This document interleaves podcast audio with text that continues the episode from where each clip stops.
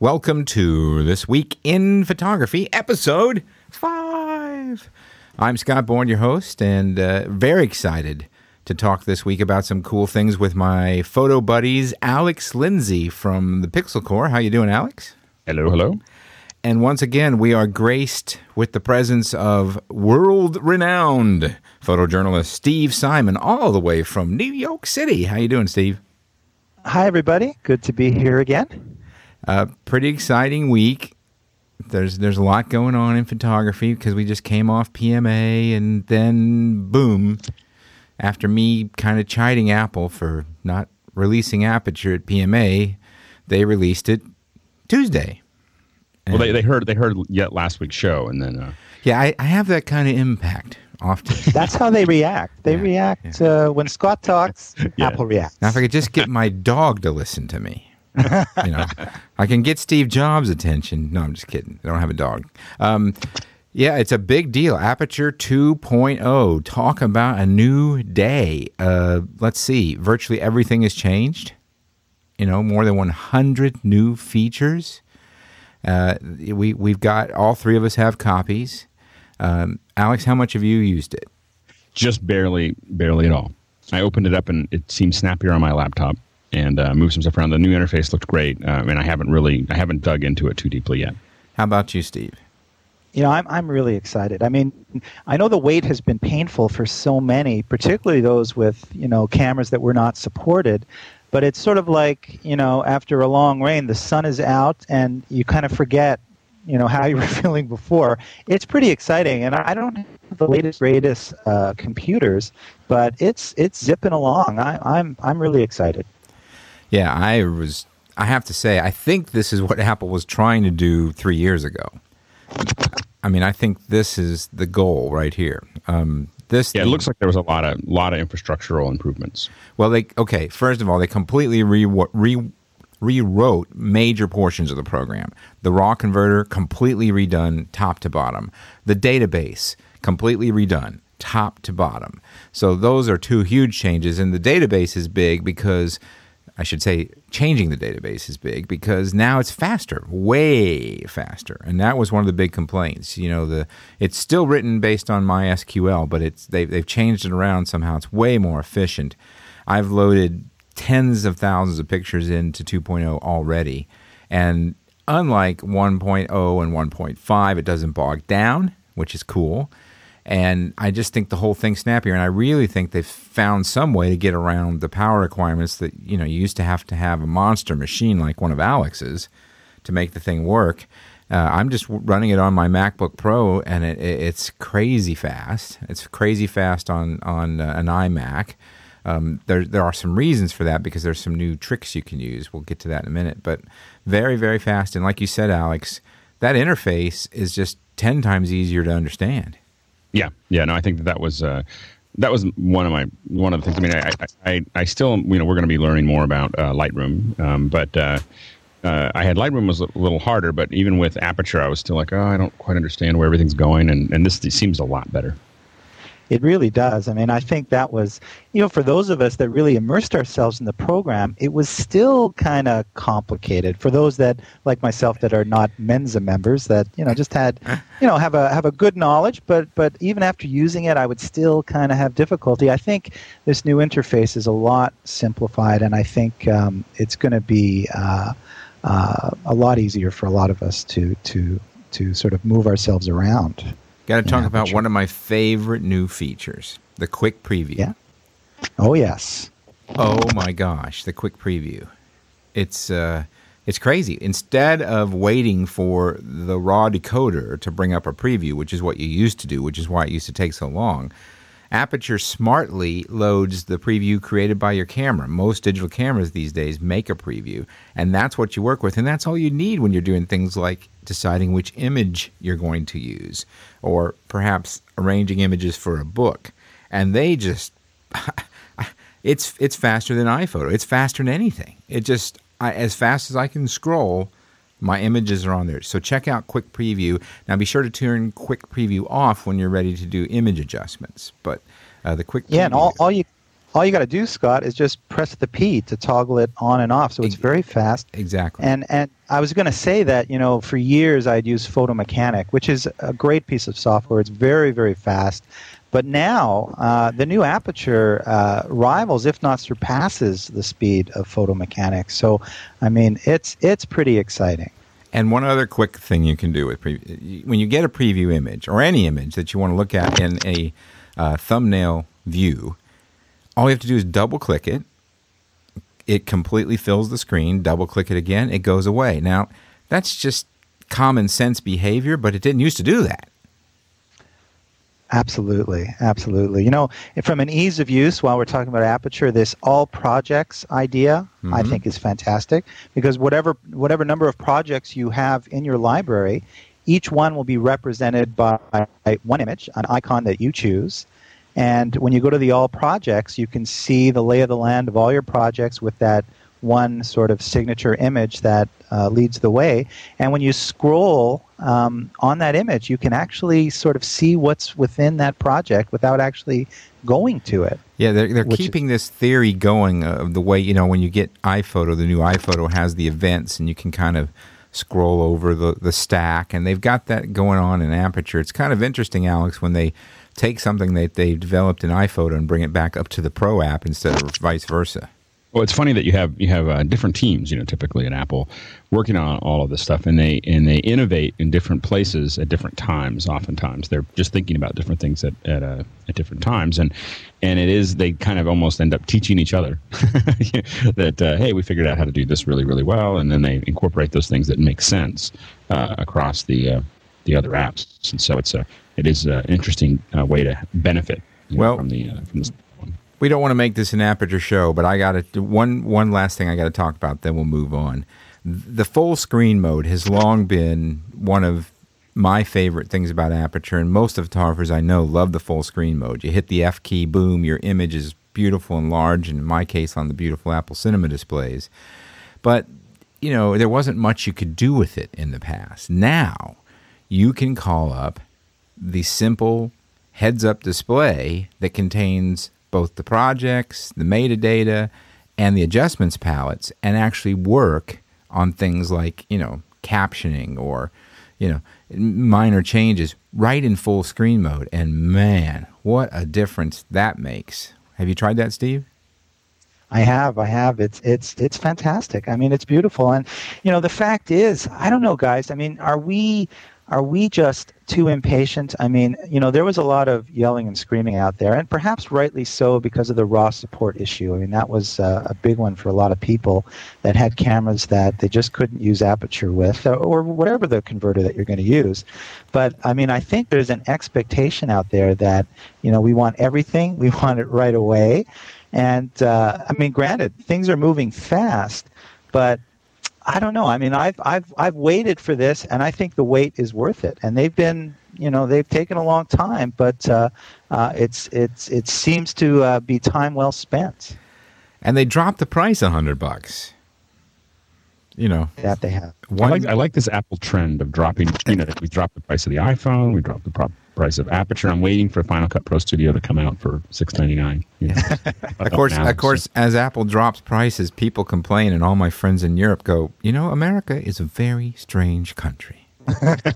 you guys complain when people drop prices. We like it when they drop prices. Anyway, yeah. I also want to talk about the Canon G9. I uh, I got mine. Alex, you've had one. You kind of turned me on to this camera. It's your fault. I like it. I like it a lot. That's my carry around camera. Well, I got, I actually got mine, and I'm got, mm-hmm. I, I, I'm, I'm like a little kid. Yeah, it's amazing. you, you, I'm. It's such a great camera. I, I couldn't believe it. First of all, I love the ISO dial. Did you hear that, Steve? There's a dial. It's not a ne- it's not a nested menu. It's a dial, an old fashioned dial. It really, it really, I think it really uh, um, shows you how important that that really truly is the third wheel. I mean, the, you know, the third element that you're using to um, affect your exposure. I mean, usually it's just such a pain to get to. Even on my even on my 20D, you know, there's still like a, a button I have to push, and then I have to do it. And it's not too bad, but having the dial is um, that was a, a big selling point for me when I saw it.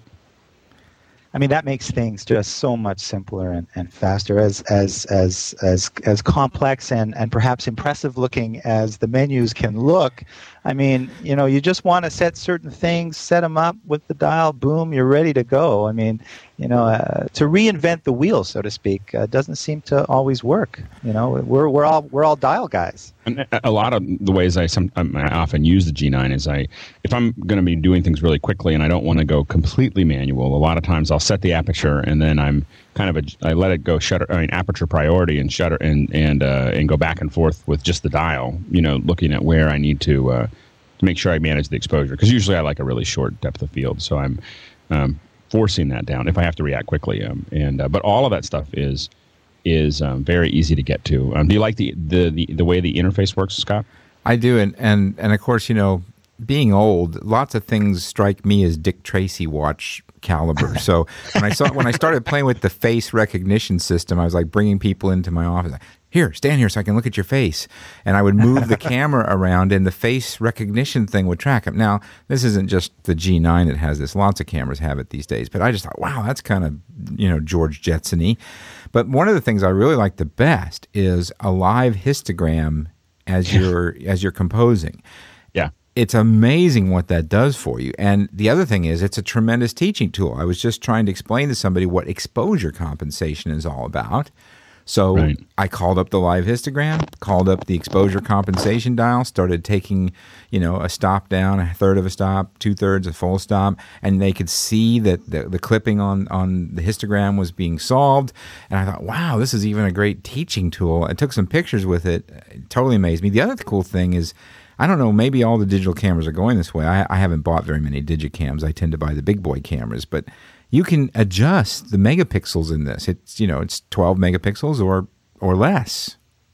You don't have to go 12 megapixels. It, it, the, and the and it's very easy to get to. You know, and a lot of times you just make decisions as as to oh I just want to get a um, you know I, I don't need it to be that big, and um, it, it also it'll perform a little bit faster. You know, if you're shooting smaller ones, you can you know fire off a bunch of them and. Uh, uh, it is a, and I, I find that that the interface to the G9 is the best LCD interface on a on a camera I think I've ever used.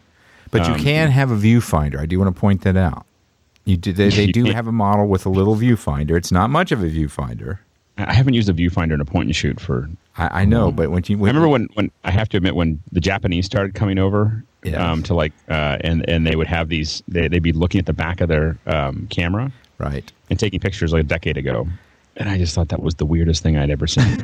like these people are crazy. Most you know, and they were all, photos were out of focus because their arms are shaking. Their their camera's so far away from them. But, but it was so funny though. They're they're sitting there taking all these photos, and I just thought it was the most alien thing I'd ever seen. And I thought about that about uh, about a week ago, and that's all. That's you know the way I shoot. You know, so it's uh, well. I'm old fashioned. I like a viewfinder. In fact, Steve, I think we should pass. If I was president, I would pass a statute that says no camera can be sold without a viewfinder. well, you know, I'm kind of with you there. I mean, definitely, it's nice to have the option, even though sometimes the option isn't all that exciting in terms of the the actual viewfinder itself, but it's there.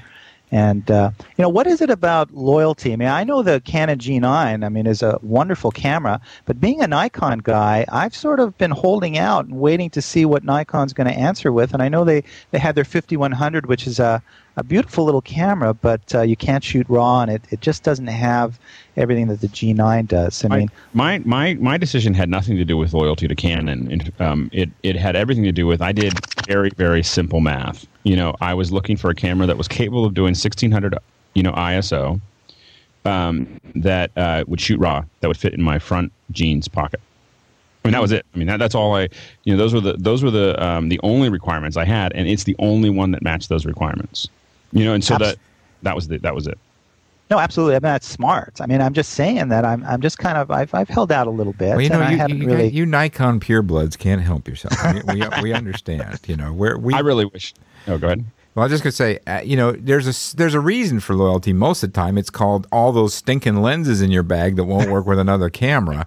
In this case, this is a you know, there's no lenses that you have to worry about. So I would have happily jumped ship. In fact, if the new Sigma 14 megapixel were out, I would have taken a long look at that. But it's not shipping for a couple of months. You know, that one sounds. Exciting. It yes. it does sound exciting, and I may get it too. Who knows? But Uh, I just thought, you know, this is out. Everyone has been talking about it. I tried to resist. Uh, you know, I really did. I tried months not to buy it, uh, and, and uh, but I got to tell you, there's times, Steve, and you, you know, as a photojournalist, you really probably relate better to this than most of us. There are times when you just don't want to be there with your whole rig and your big bag, and you, you know, you, you want to get something that, particularly if it's just going to be used five by seven in a book or, or something you know, it's like, wow, one of these little pocket cams of, of 12 megapixel pocket cam with that kind of image quality, which the Digic 3 processor, which by the way is Canon's top processor they use in all their very high end pro cameras. You, you know, you get an image from that and you got to ask yourself, sometimes maybe that's the best tool. Well, you know, absolutely. You know, I think that's one of the reasons why I tried to embrace, even back in the film days, the Leica system, because you see these great photojournalists traveling the world with a tiny little bag with these tiny little lenses that were of the highest quality. But it's a whole different way of shooting. And when you come from the SLR, uh, uh, you know, when that's what you know and you're experienced, you really have to commit to sort of shooting in a new way with a, a rangefinder system. Now, this Canon, I mean, it's autofocus, it's fast, it's small, quality's great. You know, really, yeah. I Image agree. stabilization I mean, actually works. That helps. The um the I will say the the one the one thing is while it does go to 16 I, ISO 1600 ISO, the grain structure in the 16 ISO is extremely noticeable. I mean, it's very to, noisy. I'm used, I'm used to my uh, uh, I'm used to my 20D, and so compared to that, it's very noisy. I mean, it yeah. you, you you'd shoot something there, but I don't know if you how often you would use whatever you shot over about for me over about 400 ISO. Yeah, I'm I'm right there I'm with glad you. it's there. I'm glad it stretches out to there if I needed it, if, I, if there was something I wanted to work on. But you'd have to do a lot of post processing and, and give it a lot of love to get something you'd want to use um, over 400 ISO, in my opinion. Yeah, I'm living at 400 on that camera. I'm not going past that. And if I need more than that, I'll put the flash on, which is the other cool thing the Canon Big Boy Flash. You know, the full Canon speedlight system works on this little camera. So you can put the $500 Canon flash on there and it'll work on the $500 subcompact. And I have to admit, this G9 sits in my pocket all, like one of my pockets almost all day. And I use it for the crazy. I mean, I use it for just taking pictures of whatever I'm doing, but I also, I use it for taking notes and I use it, you know, I want to buy that book or I need to remember where that store is. And I mean, you know, it's, it, it, for me, it, it really changed my, uh, my photography experience of i mean i take pictures that are from a photographic point of view interesting but i also just use it as a general um, i just want to remember what what's going on here you know it's and um, and it's uh and, and they, they come back as interesting photos in in yeah. their own way yeah well i, I think a lot of Go oh, ahead. Sorry, you're right. Steve. I think a lot of a lot of people are using um, you know these kinds of cameras, especially photographers, as kind of visual uh, uh, note takers, as you said, Alex. Just the way that I think a lot of people that are maybe not into photography are using their cell phone cameras to sort of you know document things in their lives and so on. But we have a little sort of higher quality standard when it comes to yeah. To visual. Well, I, so we use my iPhone drives me crazy. You know, it's just not quite high enough, you know, high enough resolution to to actually see what I'm looking at when I'm taking notes. And so I actually just turn it down on this camera down to a you know a couple megapixels, and then I just start firing stuff off of, of things that I got to remember. So. Well, I paid for this camera. I just want to make that known. Canon didn't send it to me. I paid for it. Got it at Best Buy, four seventy nine. I think it's an incredible buy, and I think anybody who tries to compete with it's going to have a tough job. Now, I'm going to look at all the competition, and we definitely want to invite you who have experience with this camera to leave your comments on our blog, twipphoto.com. I'll have my mini review going up in a day or two. You can respond there. And if there's a point and shoot, you know, pocket camera that you think is better, we certainly want to hear about that. You'll be welcome to leave your comments there. You can email us now directly from the blog. There's an email us button, by the way. I want to get all this housekeeping out of the way. And if you visit the blog today at twipphoto.com, guys, you know, we, we need to make this announcement. We're going to do some housekeeping here. We're going to announce TWIP's first ever in the history of the universe photo assignment competition. And the theme is dun, dun, dun, motion. Hmm. So we want people to go out there with their cameras and take pictures. Post the very best one, only the very best one, up there on Flickr. We have the TWIP Flickr group, which is in the right sidebar. You can click it and join it. And by the way, uh, Alex and Steve, more than 130 people already have joined our group. Great. That's great news. Great news. And we're yeah, gonna, you have a nice photo up there, Scott. Uh, it looks like you used sort of a slow uh, shutter speed and zoom at the same time with that bird picture you posted.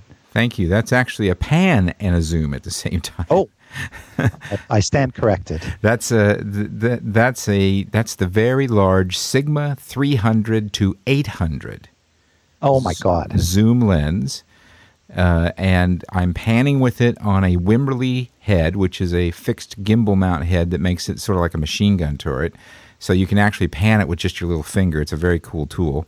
And then How many people did you have with you, Scott, helping you pan that sucker? I mean, that's a big lens. The, it's when you, when it sits on the Wimberley head, Steve. It's like literally no more difficult to control than a point and shoot camera. Nice. And then because the Sigma has the kind of zoom that's not push pull, but rather a ring that you turn, it's smooth. I just, as these geese were flying, this is in Bosque del Apache, New Mexico, where hundreds of thousands of geese come every Thanksgiving to winter down from the Arctic. I would just let them blast off, and as they would blast off, I'd track them and pan and zoom at the same time. And of course, I took 20 shots to get this one that looks really cool. And fortunately for me, as we all know, if you're honest, dumb luck plays a very large role for the average great photographer. They happened to do this in front of a bunch of cool fall colors that were late there in New Mexico. So I got this nice orange tree in the background. But anyway, that's my version of motion. I want to know what yours is. And Steve and Alex and I will look at the pictures.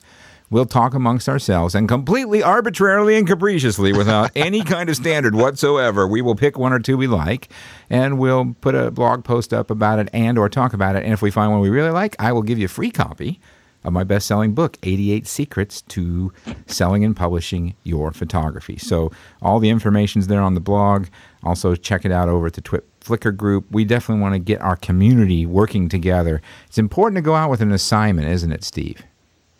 Yeah, I think so because it gives you uh, a real kind of direction and, and, and, and a purpose when you're out there. And sometimes, you know, that's all you need to really kind of uh, dig in deeper and, and, and uh, you know, get the, get the kind of pictures that maybe you wouldn't um, ha- had you not had that direction. But, you know, you said, said you were a little bit of luck. I mean, we all know that, you know, the more you shoot, the luckier you get. That's true. and uh, there's no secret to getting better in photography, and that's just just do it. Just keep shooting. Well, I'm looking forward to seeing what's. I- Have you guys looked at any of the pictures in the Flickr group? I have. I only went over when we first launched it, and there were a handful of them. But I'm I'm going to make my way back over. There's some week. amazing work in there. I mean, you know, our audience. We have to pay attention to the fact that our audience. Uh, there, there, there are some very good photographers listening to us. So we really have to hold our feet to the fire and be very good at what we do because we got we got competition running right up on our heels. I can see that just uh, glancing through uh, some of the the f- photographers that have posted already. Yeah. No question. So we got A little that. intimidating. Yeah, it is. It's like you know, you sit there and you go, "Well, I'm pretty good." Well, maybe I'm not so good. Look, look at that guy's pictures. Maybe I should be listening, and they should be, you know, on the show. I mean, Well, man. I, I'm, uh, you know, and they can participate and, and share their opinions. Like I say, we're at our blog, twipphoto.com. Let us know what you think. This assignment ends at 5 p.m. Pacific Standard Time next Tuesday because next Wednesday, or excuse me, next Wednesday, we'll post the the new contest every week uh, on Thursdays. At least that's my plan to try to do that. So if I don't get it done, don't scream at me. It's just a plan, but we're going to try. Okay, now that we've talked about the Flickr group, uh, one of the things that uh, we're kind of finding in the comments, Alex and Steve, is lots of different suggestions on what people want covered. And of course, it's always very challenging from our point of view because I, I get an email, for instance, that says, Whatever you do, don't do anything basic. I'm so sick of basics. Everybody covers basics. And then the very next email is, I'm just brand new at this. Could you start with some basics? So uh, it's going to be tough to please everybody. But I think if we just provide a wide variety of information, if it's something you already know, you can skip over it. If it's something you need, then you can hit it. We did have a couple of requests for some low light photography tips. And as I promised before, we really want to get some tips out on every show.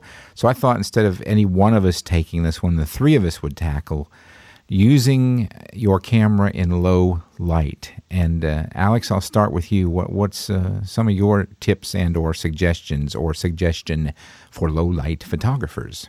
I mean, obviously, the first thing that you're going to do is you're going to uh, open up your aperture as far as you can. Um, you're gonna. I turn up my ISO pretty high. Uh, I, I don't um, use flash very often, so I, um, I wasn't sure if the flash actually worked on my camera um, a couple weeks ago, and so uh, I've never I've never actually used it on my on my on the Canon that I have, and um, and so I, I mostly have I spend a lot of time with a high ISO and a um, and pretty wide uh, wide open aperture, and uh, which means very low number.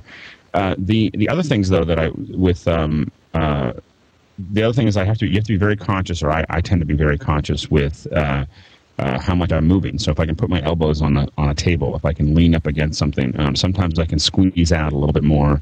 Uh, a little bit more stability. A lot of these image stabilizers now that are in a lot of these cameras are pretty effective, but if you give them a little bit more of a head start by um, bracing yourself um, somewhere. Obviously, you can put it on a tripod. The, the thing that to remember is it's not just people moving. If people are pretty still, they can come in pretty sharp um, with a low shutter speed. But the problem is any movement that you have with the camera and just very, very minor shakes in your hand will make a big difference. And so finding ways to throw it on a, on a tripod or, or a stand, a lot of times where I shoot, I don't have that option. So I, uh, um, you know, I'm, I've gotten pretty still if I don't have too much coffee um, you know, uh, I, I, do okay. I mean, I think that the you guys can correct me, but in my head, usually the number that I'm looking at for my shutter speed is about equal to whatever my focal length is. I mean, that's kind of that rule of thumb. Of if I have a 30, you know, 50 millimeter, uh, you know, 150th is you know roughly what I I don't want to go too far below. Now I find that on my 50, I can usually get down to uh, you know a 30th of a second without, uh, and sometimes even a 15th of a second without having um, too much uh, blur. So anyway, those are the kind of things that, that I that I do when I'm working on it. You got anything you would like yeah, to I, add, Steve? Yeah, I have a friend who claimed that he can do a two second handheld exposure. Huh. He would he would sort of like stop breathing or go in some, some sort of suspended animation. He went to India get, for six months and he came back. yeah, back. I think so. Some sort of Does he have a tantric pulse? photography. I don't know. I've never seen it happen. I think it's just, well, you know, since we're talking about motion, guys, I, I'll, I'll sort of go the other way, and that is um, you know, use slow shutter speeds in low light and take some chances and see what happens. Use the motion. There have been some photographers, one of them that I really think is fantastic, a guy named Michael Ackerman, who photographed a lot in India, used slow shutter speeds to create this very uh, atmospheric, blurry kind of thing. And you know, with digital, we got we got to take chances, and and and when you do take chances like that, it kind of reminds me of you know the magic of the old still photography, watching the the the uh, print come up in the in the developer, being surprised, you know, because you don't really know what you're going to get when you're playing around with slow shutter speeds. And and I think you know Scott, when he did this picture that he posted, had an idea of what he wanted. Um, but if you go out there trying some slow shutter speeds in kind of an urban environment, for example, um, you could get some really cool stuff. And, and why not? And, and, you know, take chances. Well, yeah, and, and, I didn't have the world's fastest shutter speed here. I can't remember what it was. I'd have to look, but yeah, I, I was I had an idea what I wanted, and 19 of the 20 shots were nowhere near it. there you go. But nobody has to know that, right? Right. Other than I just told 12 million people, but we're all family. I want to say that um, I agree with everything you guys have said. There's another couple of things. If you are trying to get a sharp picture and you've got the money, the fastest lens sure helps in low light photography. Alex uses the storied 50 millimeter, 50 millimeter 1.8 from Canon, which is a very inexpensive lens, but it's very sharp and very, very good lens. It lets a lot of light in at 1.8, right? Uh, yeah, it, it does. I, I, I have to admit that I um I bought the I bought it on the way on the way to Africa, and it was just I just needed to grab something. Um, uh, I if I went back and bought and bought it again, uh, if I was getting started with photography and I just want a fast lens, I would get that. It's like eighty dollars.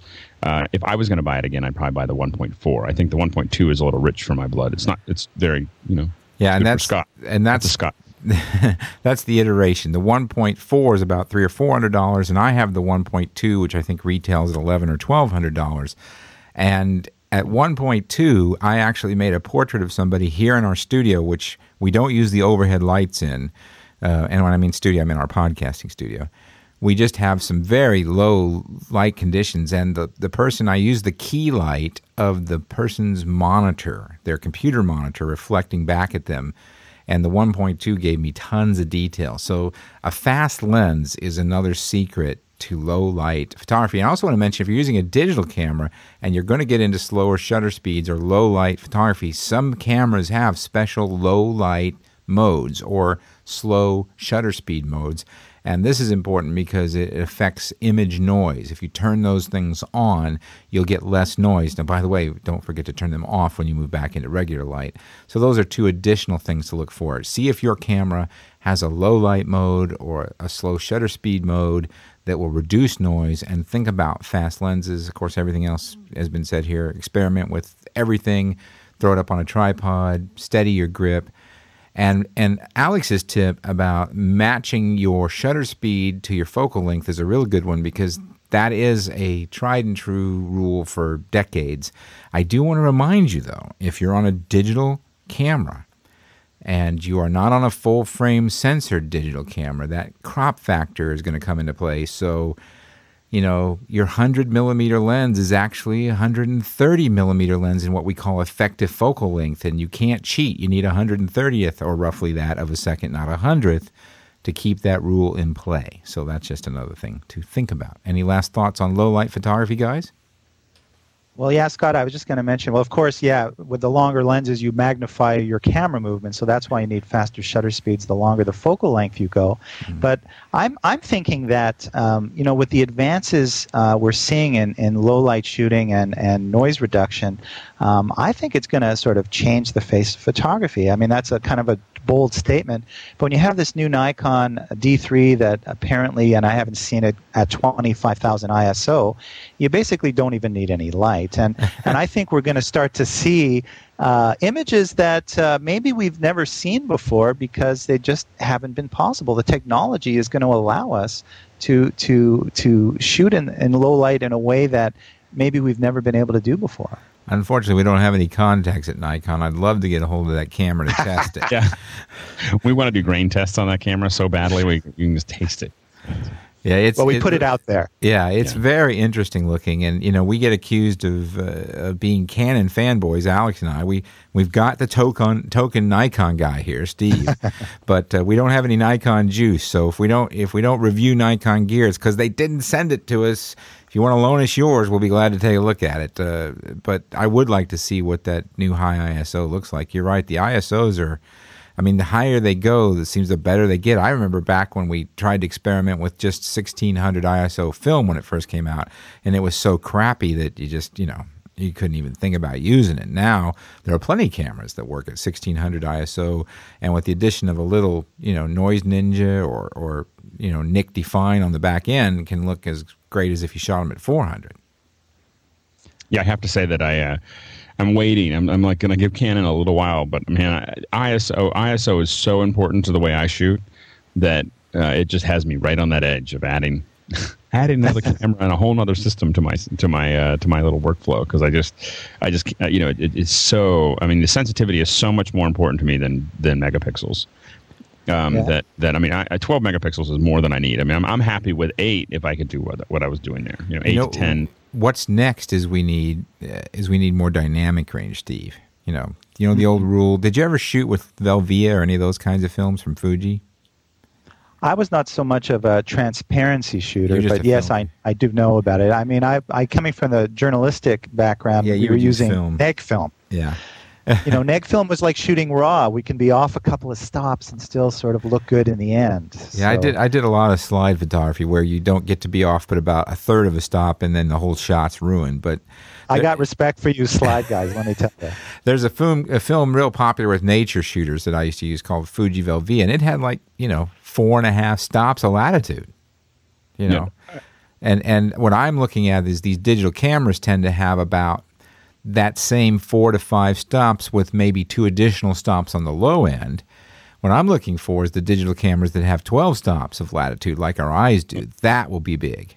I think I think we're actually going to see. I mean, we we touched on this, I think, on episode two, but I think that uh, in the mid in the midterm, I think what we're really going to see is cameras able to fire multiple exposures at different exposures, multiple exposures in, in a hundredth of a second. So six, maybe six exposures, two stops apart, all all happening within a hundredth of a second. The, the, the the sensors are able to do that, and then simply combine it into what's called a you know high dynamic range image, um, where you're talking about possibly up to 20 stops of information um, sitting in that in that uh, in a single still. Uh, now, I don't. I think that the end product is having sensors that can do that in one picture. But I think that what we're going to probably see in the next five years, you know, three to five years, are cameras that are shooting six or ten megapixels, um, but are firing off, you know, I said, ten photos, t- two stops apart, and then combining those um, back into a, a photo that represents the entire um, exposure range. And um, it's something we've been using in visual effects for probably the last five or six years. But we have to take one and then take another one and then take another one, and we use it for uh, lighting models. Uh, and we're starting. I think Panasonic just uh, released a uh, um, some tests from a chip that was actually doing that, firing I think three exposures. You know, very small and very rough, but um, I think that, that the camera manufacturers are definitely thinking that direction. That's a pretty exciting idea. You know, I'm dating myself here, but I remember GAF 500 film when it came out was kind of revolutionary. A color film 500 ISO, and today, you know, we we seem to be very noise obsessed, and and and perhaps rightly so, because you know it can be very ugly. But when we think back to the film days, I mean, I you know, I think we're in a in a much better position uh, than we were then at high ISOs. Well, yeah, I do remember. You know, you liked the ga- the grain you got from Tri-X, Steve. Absolutely. You know, you yeah. like grain wasn't such a bad thing. No, in fact, I early on in the Photoshop days, I built an action that simulated Tri-X 400 grain. Every, exactly. Everybody bought it yeah. from me. They thought it was really cool. well, I can tell you guys that you know, teaching. I'm, I do a class once a week at ICP, and all these kind of young photographers getting into it. Um, there's a, a a vast majority of them are very much enamored with the darkroom and the traditional techniques. I mean, it's new to them. And a little bit surprising, but maybe not so much, that they're very interested in pursuing film. Well, you know, that's how the young people are. They always have to do everything the hard way because it must be better than the easy way. But uh, let, let, them, let, them, let them spend some time smelling that fixture and uh, see well, how there's nothing like switch. the smell of Dektol. That's all I got to say. I walked into a photo show and I hadn't I hadn't smelled it in like 20 years and I just or 15 maybe 15 years and uh, then I walked into a, a, photo supply house and I I smelled the Dektol and it's like this little chocolatey smell and I was like oh, I really miss Dektol. they, they should, we should come out with like a Glade plug-in that smells like Dektol. We probably do pretty well with it. that is the first time I think those words have ever been said in the same sentence in the history of the English language. I just really, yeah, perhaps. I, I just want perhaps. to point. I just want to point that out. Just want to point that out. That's a, well, I you know I spent 15, 20 years working in a dark room with the light and all that kind of stuff, and it was fun for about the first one. So I'm I'm I'm personally thrilled with my ability to print on my Epson 3800 and looking forward to those kinds of advances, which we will talk about in future shows. And speaking of future shows, we could use your help. Over on Delicious, we have a tag, TWIP Ideas. And if you see something you'd like us to discuss, why don't you go ahead and, and tag it TWIP Ideas and we'll check that and uh, and see if there's something we want to talk about. We may not talk about it that week, but we'll save it for another week. I saw a tag on there about uh, books with Shutterfly, which I decided I'm going to research for a story. We'll either put on the blog or on the podcast. We'll talk about that in terms of all the places that make books out of photos. We want to hear from you there. You can also leave your comments on the blog or over at pixelcorps.tv, where you can always listen to the show in real time. Of course, we're available through iTunes and Alex, we like it when people subscribe through iTunes, don't we? We do like it. And why we do like we like that? To iTunes. Well, it, what happens is, is it's good. It, you know, it, it, people other people see that where people are subscribing to it on iTunes, and uh, and that helps increase increase our uh, our popularity because uh, you'll click on it because it's doing really well on iTunes. There's a lot of people who just kind of follow along there, and uh, so it helps us introduce uh, our show to more people. So the I mean the, the thing that helps us the most if you really enjoy the show is is uh, make sure to subscribe on iTunes um, because it really helps us encourage other people to give it a shot. Yeah, it, it does. It does help. And, and I just installed. By the way, Scott, as a radio person, isn't it great that you can actually actually do that? We, you know, there used to be this whole thing about uh, ratings um, that you'd want to tell people to go, you know, write it down on your Nielsen, you know, whatever, or your, uh, and uh, you could never say that on on radio. That's true. Uh, That's absolutely true. And I, I'll tell you what's really exciting is last night I installed Apple TV 2.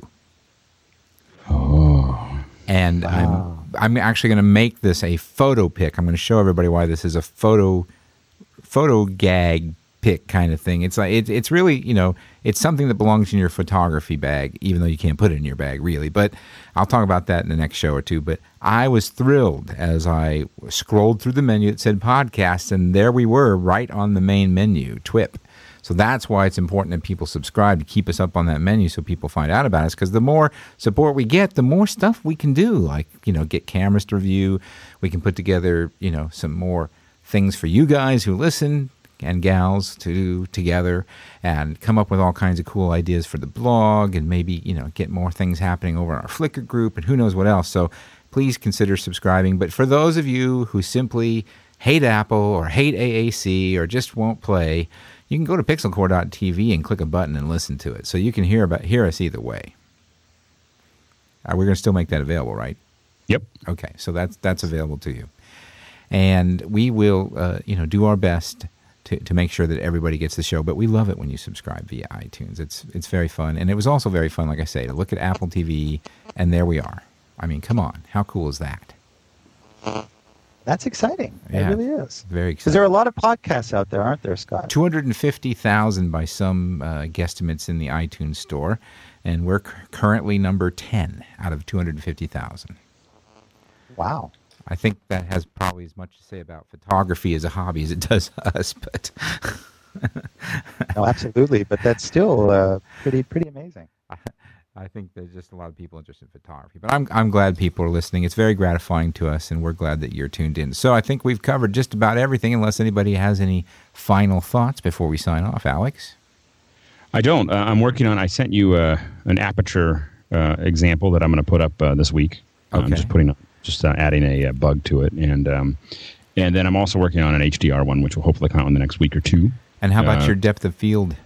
That's. I mean, that's what I mean. The aperture. I mean, I don't mean aperture as in the program. Oh, I okay. mean I'm sorry. depth of field. My depth of field example. Uh, we I recorded a little depth of field example, and we're going to put it up. Uh, hopefully, it'll clarify people for people what that number is connected to as far as depth of field when you're looking at your uh, at your stops. And so so we're going to put that up. Uh, you know, we'll put it right into the feed. So if you're getting this audio feed, you'll wonder why you're getting a movie that's uh, probably a little bit bigger than the normal uh, pieces that you're doing. I'm, I'm working on getting the formatting so that it'll work on your iPhone. And uh, as soon as I have that sorted out, uh, hopefully today or tomorrow, we'll have it up. Cool. Any last thoughts from New York City's based Steve Simon? Well, uh, all I'm going to say is I'm really excited to see what our listeners out there are going to come up with with motion because uh, I think for a lot of photographers that we're, we tend to be obsessed with sharpness, and suddenly now we have uh, a mission to uh, try and communicate motion through photography. And uh, I think for a lot of people, it'll be a nice chance to, to try something maybe that they've never tried before and maybe surprise themselves. So I'm really looking forward to, to seeing what uh, transpires. Yeah, I was hoping you would you would say that, Steve, because I, I kind of picked that theme because I know you're you're that way. You like to experiment. You like to go out I am that way. you like to work with the stuff that's just on the edge, and I've seen it in your wonderful work. So uh, you inspired me to inspire them. So thank, thanks for Well, saying thank that. you, Scott.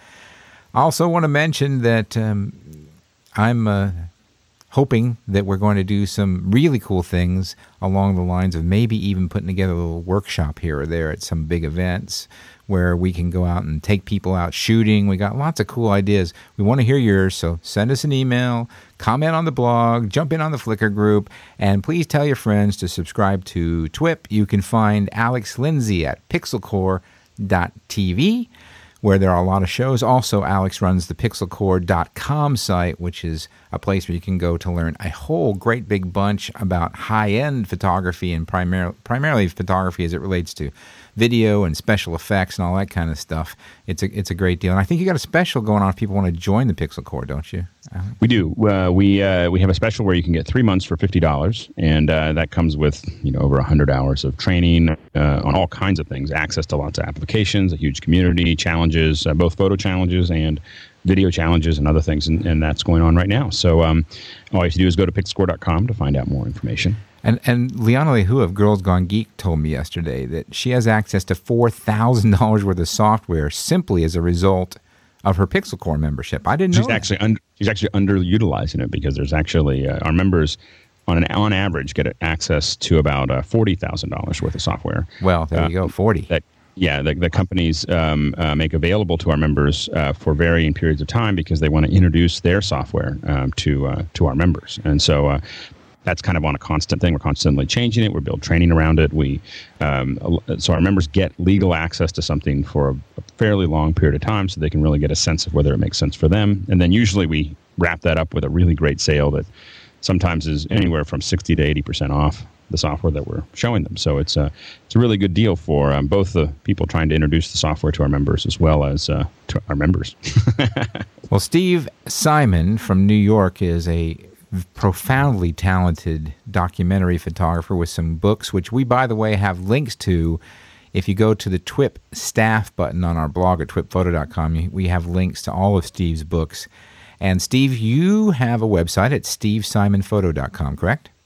Yes, I do. And and while we're promoting stuff, I'll just throw in a plug for my Heroines and Heroes book, which uh, documents uh, HIV in Africa, and all the royalties uh, from that book go to the Stephen Lewis Foundation, which is uh, a great organization up in Canada that helps a lot of people in Africa. And by the way, all of you Canadian listeners who think we shun you, we have a fellow Canuck here from from. He's living in New York, but he's a Canuck. Steve is a Canadian, so. Canadian all the way. I got a little maple leaf tattooed on my well, I won't say. Yeah, let's but, just stop. Yeah, right I'm there. Canadian. Yeah. I'm Canadian. We can edit that out. Yeah. And, and, when, and whenever we go out to eat together, they say, "What kind of cheese do you want?" And he always says, "You got any Canadian cheese?" And they always say, Absolutely. "What?" Canadian oh, bacon. That's it. Now I have some Canadian bacon in my fridge in honor of you. Just Now we're talking. I also want to mention Steve's got a show at the very impressive Leica Gallery in March in New York, and I don't know if I can make it because it's like thirty thousand miles from San Francisco. But I'm actually going to try to come, Steve. So That would be amazing too. And I hope Alex take Alex with you. Could yeah, ya? we'll, we'll just get the Virgin Airlines with the big first class seats that are fifty five Nice. inches, and we'll go out and see what we can find out. And uh, I just want to mention, I got a couple of things going on you might want to check out. If you are interested at all in bird photography, I kind of spent two years doing nothing but bird photography. So visit my site, Avian Stock, A V I A N S T O C K dot com, and you can see some of my bird photography. Also, head on over to lynda.com, L Y N D A dot com, where I've got three different photo related titles two uh, regarding aperture and one on selling your photography. So until we talk to you next time, be sure to visit the blog, tell your friends. We're so excited about this show, and uh, we just can't wait to see what goes on with our contest. We will hope to talk to you next week, and that's it for this week in photography.